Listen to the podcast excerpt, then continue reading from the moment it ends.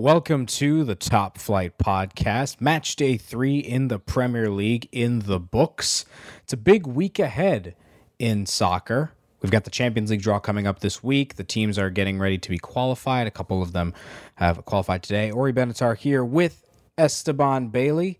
What better way to start a top flight podcast by talking about Manchester United and how bad they've been because they lost again, this time 3 0 uh, at home to Tottenham. First time Manu has ever dropped points to a team from London in four years at Old Trafford. What is happening? It is ridiculous what is going on. I, I, it's, you know, I thought last week was shocking, but I mean, I never would have expected Tottenham, Tottenham, to be able to go into Old Trafford and break the London curse. I just don't understand. I don't understand how Tottenham has become this juggernaut of a squad, and I don't really know if if this is really Tottenham being such a great team in England, or if Manchester United is just this poor. Now, the one thing that I want to give a little bit of credit to to United is while they're you know, their players have been generally awful with the lone exception of Luke Shaw, who's had a, actually a surprisingly really good start to the season, and he might even get called up to the England squad. Um, at least Mourinho decided to play in a more proactive style. Uh, he decided to go with a more attacking formation. He had more attacking talent in the on the field against Tottenham. It clearly didn't matter. They, it was one of the worst offensive first halves uh, I've seen in the Premier League this season. There were so many misplaced passes. Uh, it was kind of a slog to get through, and it's crazy. Mourinho tried to change it up, and he changed it up poorly. And now I'm not even sure if I don't even know what kind of manager or what kind of personnel could fix this squad. This seems like this is a systemic issue that's running through Manchester United. What do you What do you think? I don't know if it's a systemic issue because Manchester United, if they got a new manager, I think if they employed better tactics, I think they would be okay. It's it's not like their center backs are always this bad. It's not you know Eric Bailly and Victor Lindelof are not this bad. Chris Smalling and Phil Jones have had some really bad moments in the past, and they did not play well against Spurs, but they're not the worst center backs in the world. And Man, you have Paul Pogba and Romelu Lukaku they have the pieces to get it together. It's just the attitude that's the issue here with Mourinho and his constant negativity. Ed Woodward has had some moments where he's been pretty grouchy too. So it's the play is trans the play represents what's going on behind the scenes. You never want to see that with any team. If there's stuff happening behind the scenes, sometimes you use your results or you use the way you play to get away from that. But with Man U, it's showing on the field and it really shouldn't be. And I think the biggest problem with this team, and has been since January, is that they spent all this money on Alexis Sanchez and he hasn't produced at all. I saw earlier today Alexandre Lacazette posted a picture on his Twitter page uh, of Alexis at Arsenal versus Alexis at Manchester United. And the first image is Alexis Sanchez fully ripped going down the Emirates, uh, sliding on the floor, while the second image was of a that, that kid that got onto the pitch in, in Serie A this past weekend, where he just decided to do the Ronaldo slide. And you could see uh, he's a little larger as a kid, and it looked hilarious.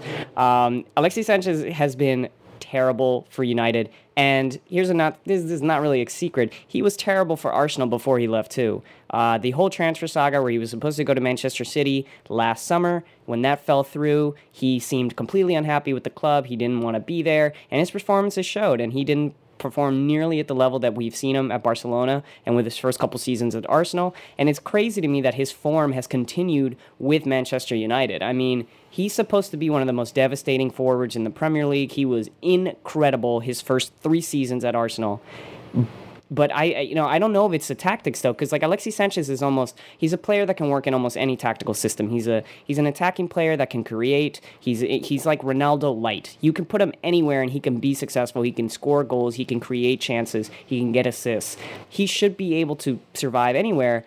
But as we've seen for the past few months, he's just decided if it doesn't come through him, he doesn't want to play. So he has to create everything, and he keeps losing the ball in the middle of the park, which then leads to the opposition to create these uh, uh, incredible chances, and of course, will eventually lead to a 3 0 uh, defeat to Tottenham. To Tottenham. This is unbelievable. The Premier League history has always told us that Manchester United will beat Tottenham in Old Trafford. It is is not this is this is code red more so than the defeat to Brighton. This is code red for Manchester United fans everywhere.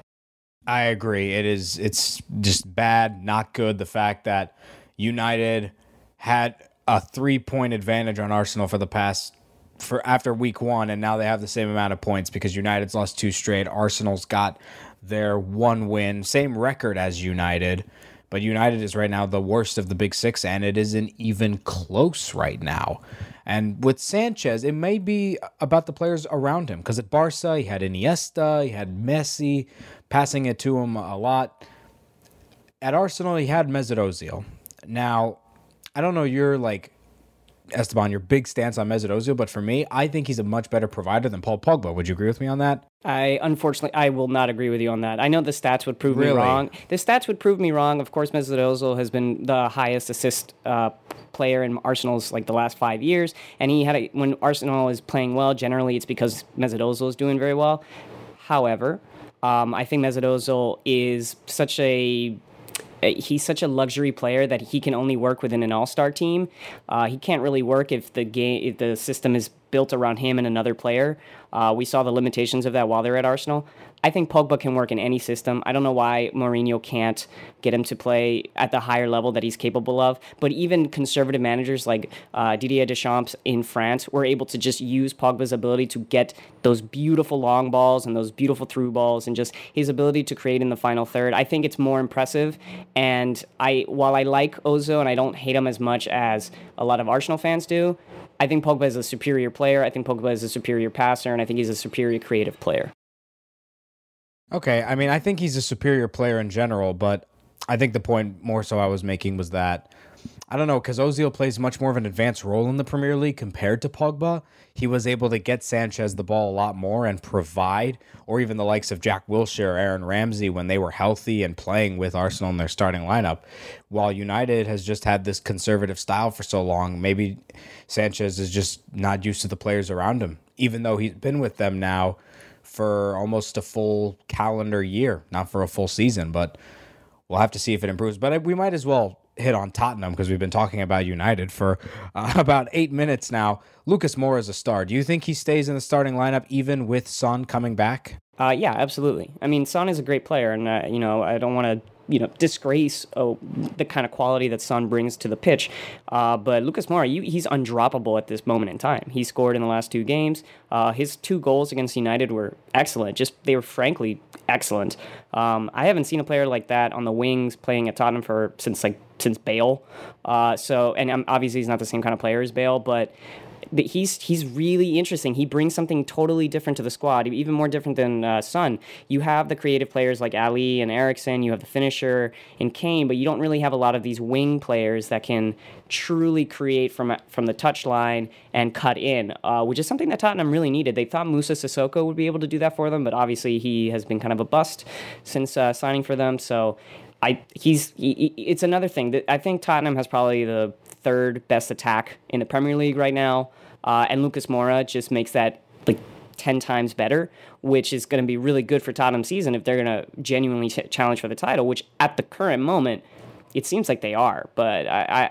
I this Manchester United squad is so so much in a mess that I'm not even sure how much credit I want to give to Tottenham. All I know is that they're very good defensively, and Harry Kane is the best striker in England, and they have a lot of creative players behind them. It seems like an extremely balanced squad with the right kind of superstars in each position. I just don't know if it's enough to maybe go past Liverpool or go past Manchester City. Yeah, but now with Lucas playing well, you add that extra depth because he wasn't really getting into the squad so much.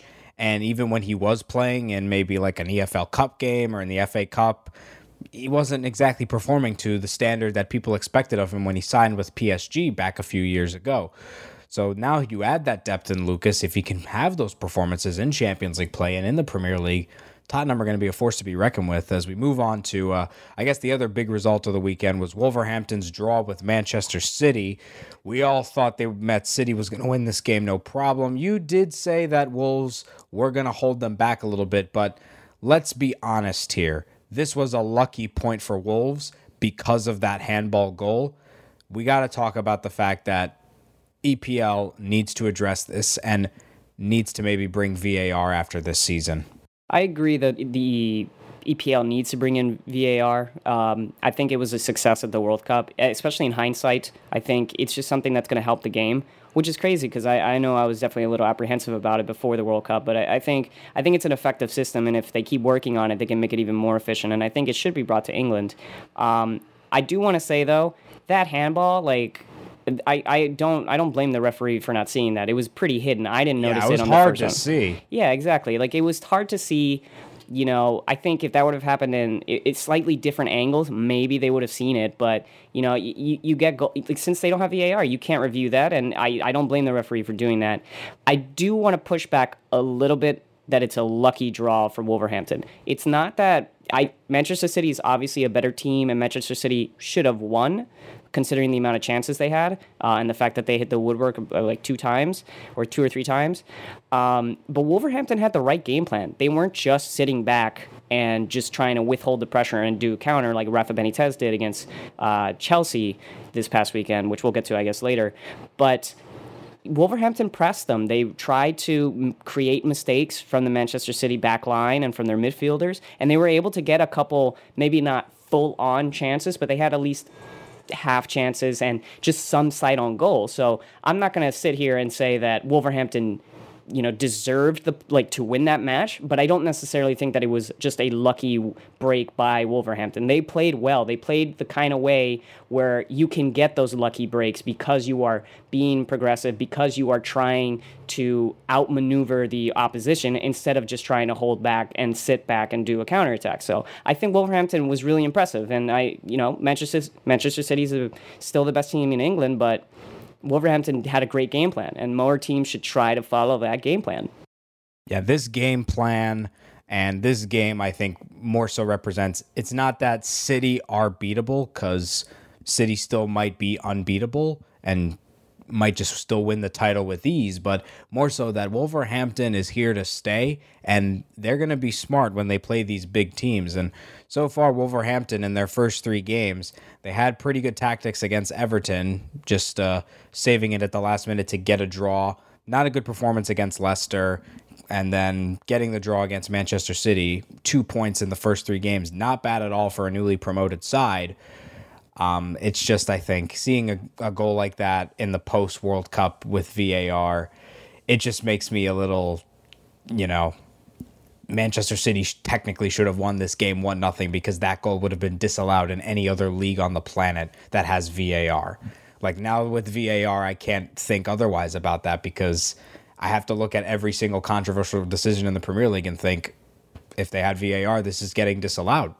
So in that scenario, Manchester City wins 1 0 and they're sitting on nine points, just like Liverpool, Watford, Chelsea, and Tottenham. Speaking of Liverpool and uh, all those other teams with nine points, so Liverpool won 1 0 against Brighton. Salah scored. Alisson kept his third straight clean sheet. When are they going to concede a goal? I mean, can Leicester score against them? Uh, Leicester has a history of scoring against uh, Liverpool. Obviously, Jamie Vardy was pretty incredible the last couple seasons. Um, but I'm not sure. The, I think the Liverpool defense is is much improved from last season. I think Joe Gomez is unheralded. Uh, his performances have been great for the most part. Uh, Van Dijk is obviously a rock at the back. Alisson is awesome. I love that he is unafraid to dribble, and I hope he never changes because uh, I just love his ability to play out the back. And I think that his ability to shot stop, his ability to pass. I mean, I can I can see now. I mean, I knew last season because I, I watch Roma a lot, but I can see why he was picked ahead of Ederson to be the Brazil number one at the World Cup. He's he's a really special player, and I think you know, uh, there was that quote a couple years ago that John Terry said, or someone on Chelsea said that Petr Cech was going to give 10 extra points to Arsenal uh, for the season. And I think you could realistically say the same thing about Alisson. He's He made that great save uh, near the end of the game where I, I thought, man, if that was Karius or Mignolet, I don't think, I think that would have been a draw. And then, you know, Liverpool would have dropped more points. But if he can keep making these saves, if he can, you know, keep marshaling the back line, that's a cup that's going to be a lot of extra points. And as we've seen with Manchester City the game is you know football is a game of margins. You know little moments little luck can change an entire season. And if you can at least have the players that can stop mistakes or they can you know help you from committing mistakes and you know take out the whole element of referees and all this kind of stuff you're going to have a better chance to do well in the league. So I, I think Alisson has been great. We mentioned it before the season that I you know that he was one of the signings of the summer and he's really proving it right now. Definitely proving it while as Liverpool is in first. Loris Karius is off to Besiktas um, for a two-year loan so times have changed at Liverpool, and they are a very serious title threat. Chelsea, I think, should now be considered a serious title threat. Another victory, this time 2 1 over Newcastle on the road. An own goal, won it for them late in the game. Hazard scoring a penalty, a very good penalty. But Eden, I told you, Eden Hazard in the starting lineup changes this team, and they start Mateo Kovacic. But Jorginho has been the big difference maker. This guy is just all over the field. He is basically another Kanté. He's just a bigger Kanté. He is in a way. I think it's what I like about Jorginho is that it's not about his tackling that makes him such a special player. It's his positioning, it's his passing, it's his movement. Uh, he's always available for the for the ball, and he's really smart about where he picks the ball. Kanté can sometimes make a bad pass, but he's so quick and he's so good at defending that he can always make up for it. And he's just you know he's an extra player on the pitch because of how because of his work rate. Jorginho doesn't necessarily have the same kind of work rate as Kanté, but he's still very intelligent. He's one of the most intelligent footballers we have in the Premier League right now, and that was the case last season when he was in uh, Napoli. So I think it was a very shrewd signing by uh, Chelsea. Definitely the kind of player, as I mentioned last week, and I'll probably mention till the day I die, that he's the kind of player that Arsenal desperately needed uh, when they purchased Granit Xhaka. Um, but I, I, I I, I don't know yet if Chelsea. It's weird because I've seen Chelsea. I've watched Chelsea very closely for the last three weeks, um, and I think they're very good. And you're right that Eden Hazard changes the complexion of this team 100. percent I still don't know if they can like really challenge for the title. I don't think they're as good as Manchester City, and I don't think they're as good as Liverpool. Um, they still gave up a goal. They still gave up two goals to Arsenal. Uh, they gave up a goal to Newcastle. The penalty was soft, um, and you know the DeAndre Yedlin own goal was unlucky. Uh, so while I do think that Chelsea's performances are improving steadily, uh, even though they, they have been very good so far. I just don't know if they're realistically a title contender. I think that I think we'll get that answer. I think once Europa League starts, because we have to see what kind of team Maurizio Sarri is going to be putting out on those Thursdays when Chelsea has the Europa League game, and then they have to play either two days or three days later in a Premier League contest. Um, and the other perfect team in the league is Watford, who have just been splendid. Two one win at home against Crystal Palace. Roberto Pereyra scored. Uh, Jose Holebas scored. Pereyra now with three goals, tied with um, numerous amounts of players at the top of the Golden Boot race. And Watford has set up an amazing game against Tottenham on Sunday, nine points against nine points. That is going to be very enjoyable to watch at Vicarage Road. Yeah, absolutely. Watford has definitely been one of the biggest surprises of the season. I obviously picked them to get relegated at the beginning of the season. Obviously, I do not think that's going to happen um, unless, of course, they go on their mid-season swoon, which is totally possible. Remember, Watford tends to go off in these great starts and then really cool down by Christmas. However, uh, Pereyra has been a revelation this year. I'm really I'm really excited that he's playing very well. He's a player that I was watching for uh, when he was playing at Watford and at his previous clubs. I thought he's a very interesting talent. It's clear that he's going to get a big money deal either in January or next summer. Um, I'd love to see where he could go or where he could fit. Um, he might maybe he, an Argentina call up. Maybe an Argentina call up, especially with all the dead weight being released, like Lucas Biglia and Mascherano. So, you know, I'm really he's a great player. I let me ask you, what what's his transfer fee right now? Right now, with everybody overinflated, right now I would say someone would pay 20 25 million pounds for him. And if he keeps playing the way he is, it'll go up to 40. I, I would have to agree. And I wonder which top six squad is going to take the the chance on him. I, I, wouldn't be shocked if maybe Tottenham decides next summer that they want to strengthen the midfield with, since Dembele is getting older. I wouldn't be shocked if Arsenal, with their more pressing system, would like a player right. like him. Um, I don't see him. I don't see him going to a top six. I would see him maybe making a move to like Serie A or maybe La Liga. I think he would play really well in Italy or Spain. Well, where in where in Spain? Do you think he's like a top three club in Spain, like a, a Atleti or Real? I I wouldn't say that yet. I mean, we need to see how he plays the rest of the season. Obviously, he's off to a, an amazing, amazing start, and Watford has been pure class right now, and they've been tremendous. but I could foresee him as like a Sevilla player. If I had to right now, his quality his at his best, I could see him playing for Sevilla and being a really important part of that team. I mean, I could see that too. I just wonder if maybe Pereyra is thinking to himself, like, if I can have this amazing season, I need to get higher wages. And you're not going to get higher wages if you go to Sevilla. Uh, Sevilla is that kind of feeder club that will buy the younger players that are cheaper and then try to sell them off for uh, higher transfer fees. But I really like. Pereyra. No, I, I, I, still I really like Pereyra. I think he's going to be. I think he's going to keep having a good season. Uh, some I think. I wonder if it's going to be like Richarlison last season, where Richarlison had a really good start to the season.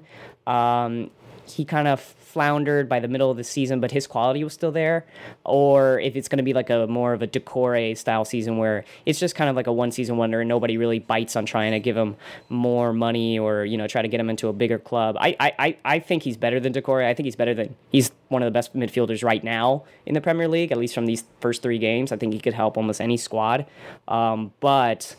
It, I think he's really like he's the talisman right now. So as long as his form continues, I think Watford is going to be pretty good. So I, I would, I, if I was any Premier League top six squad, I'd be worried about playing Watford. Will be a tough match against Tottenham on Sunday. Going through the other results of match day three, Arsenal beating West Ham 3 1 at the Emirates. Happy with this result?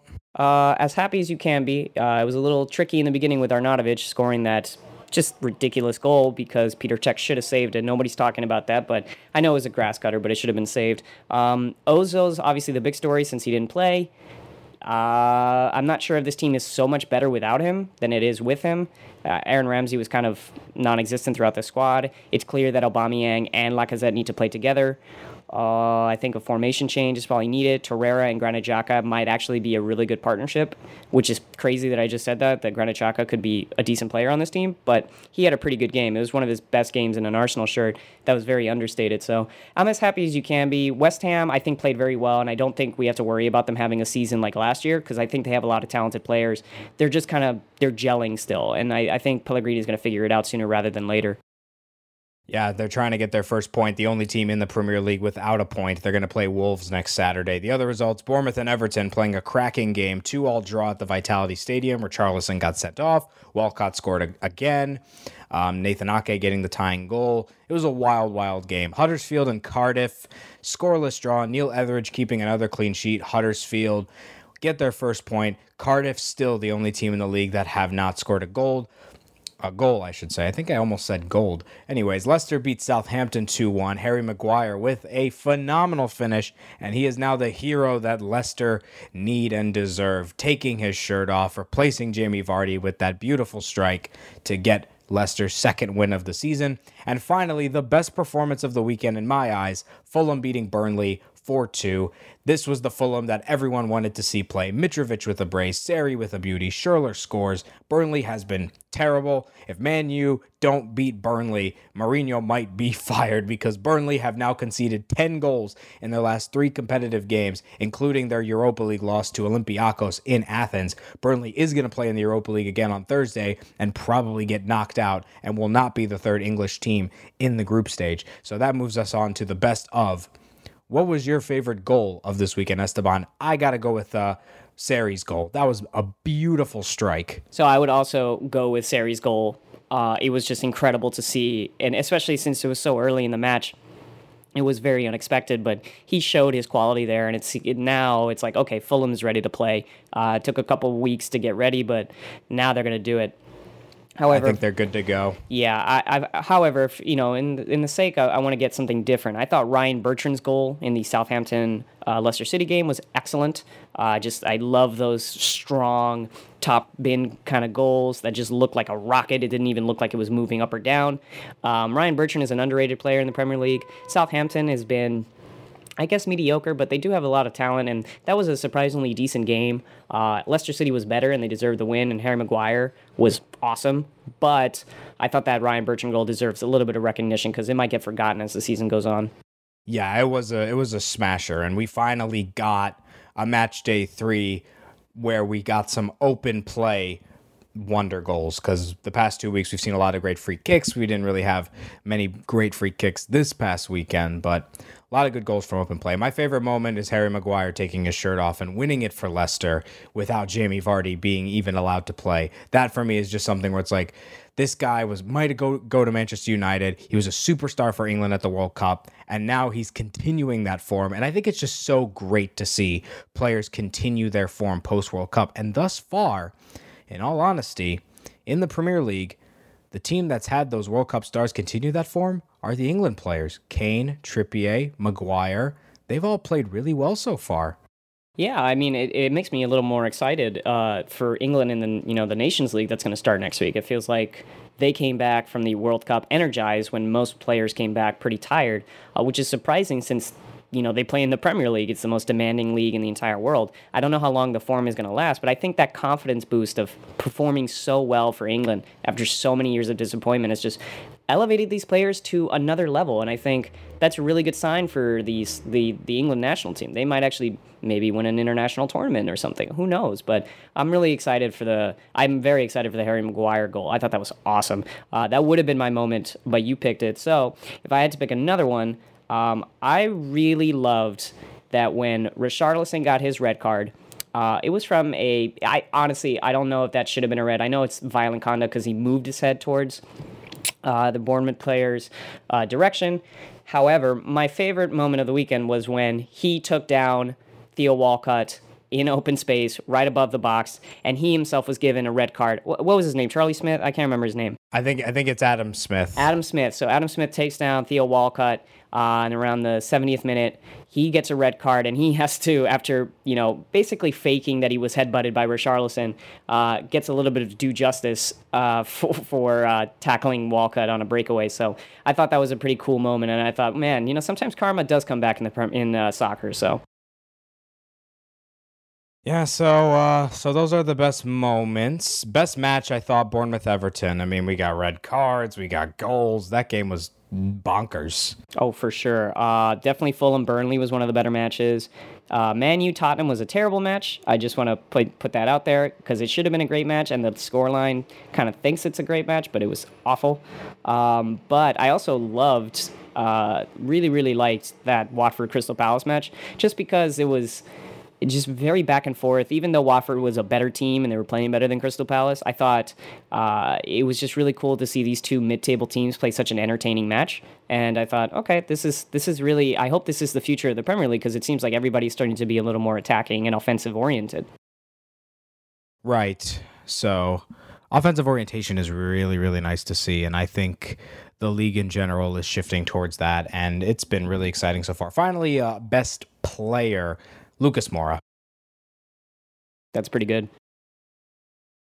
Would you agree? Uh, yeah, but I would. I, I, I no. You know what? No, I'm gonna go with Mitrovic. I thought Mitrovic was excellent against uh, yeah. Burnley. He's he's he was the best fantasy performer um, in the fantasy Premier League because he got that brace, and I think he also got the bonus points for being the man of the match. He, I think, is on is on pace now for to have a really really good season. At least he'll score ten goals this year at least you know what I wouldn't be shocked if, he, if he's up there in the in the Golden Boot race. I know we were joking about that before the season, but I loved his performance. He was the perfect kind of hold up play kind of player, but he also has a lot of creative players around him that can get him these crosses, and I think. Uh, I think he's going to have a great season, which is crazy because Newcastle just threw him away, and they've been searching for a striker forever. And it's funny that after a season in the championship, he's finally been able to show off his talent. And I, th- I think he's going to have a great season. And I, I, I, hope Fulham continues with these kind of attacking uh, displays, even though they're kind of weak at the back. But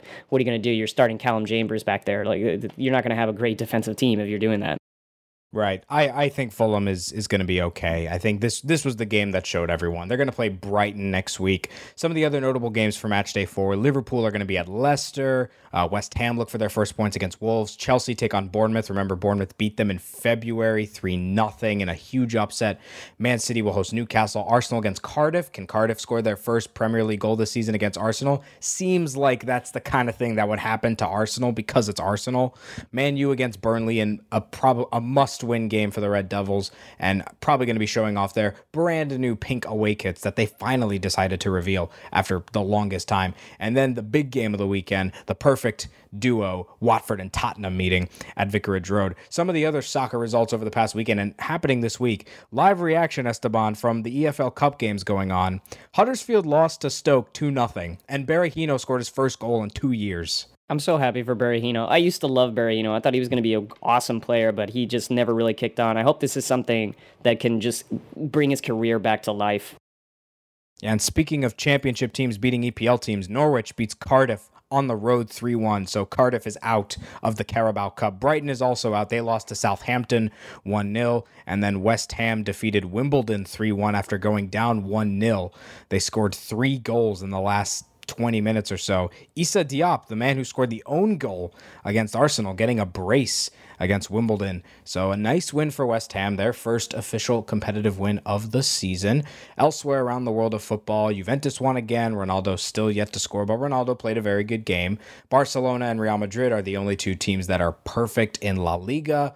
Um, some uh, exciting game yesterday in Serie A. Roma and Atalanta three all draw. That was a crazy one.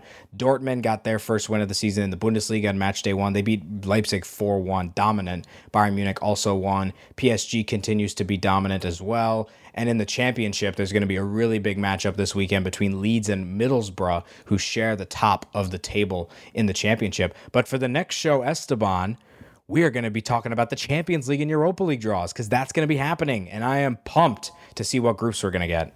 We're in the full swing of things. Liverpool, Watford, Chelsea, and Spurs are perfect. City, Bournemouth are close. Man U's in trouble. And West Ham is stuck with zero points. Who knew that would be the case after three games? We got the fourth games coming up next weekend. Make sure to tune in for the next episode of the Top Flight Podcast where we predict match day four, as well as break down every group in the Champions League draw and some of the notable uh, groups in the Europa League, most likely Arsenal and Chelsea's group, unless Burnley came back against Olympiacos on Thursday and made it to the group stage. So for Esteban Bailey, I'm Maury Benatar. Thank you for listening to this edition of the Top Flight Podcast. Make sure to tune in next time. See you guys then.